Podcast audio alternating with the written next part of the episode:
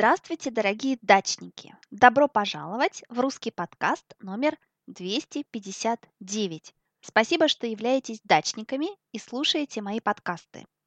В этот раз вы выбрали тему СМИ. СМИ, СМИ – это средства массовой информации, то есть газеты, радио, телевидение и, конечно, интернет. Мы все смотрим, читаем и слушаем новости.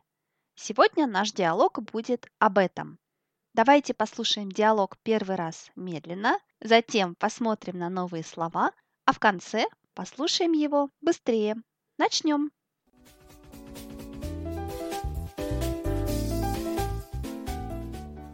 А ты из каких СМИ получаешь информацию? Телевидение, радио, газеты? Телевизора у меня дома давно уже нет. В машине утром слушаю радио. Иногда покупаю газеты. А во-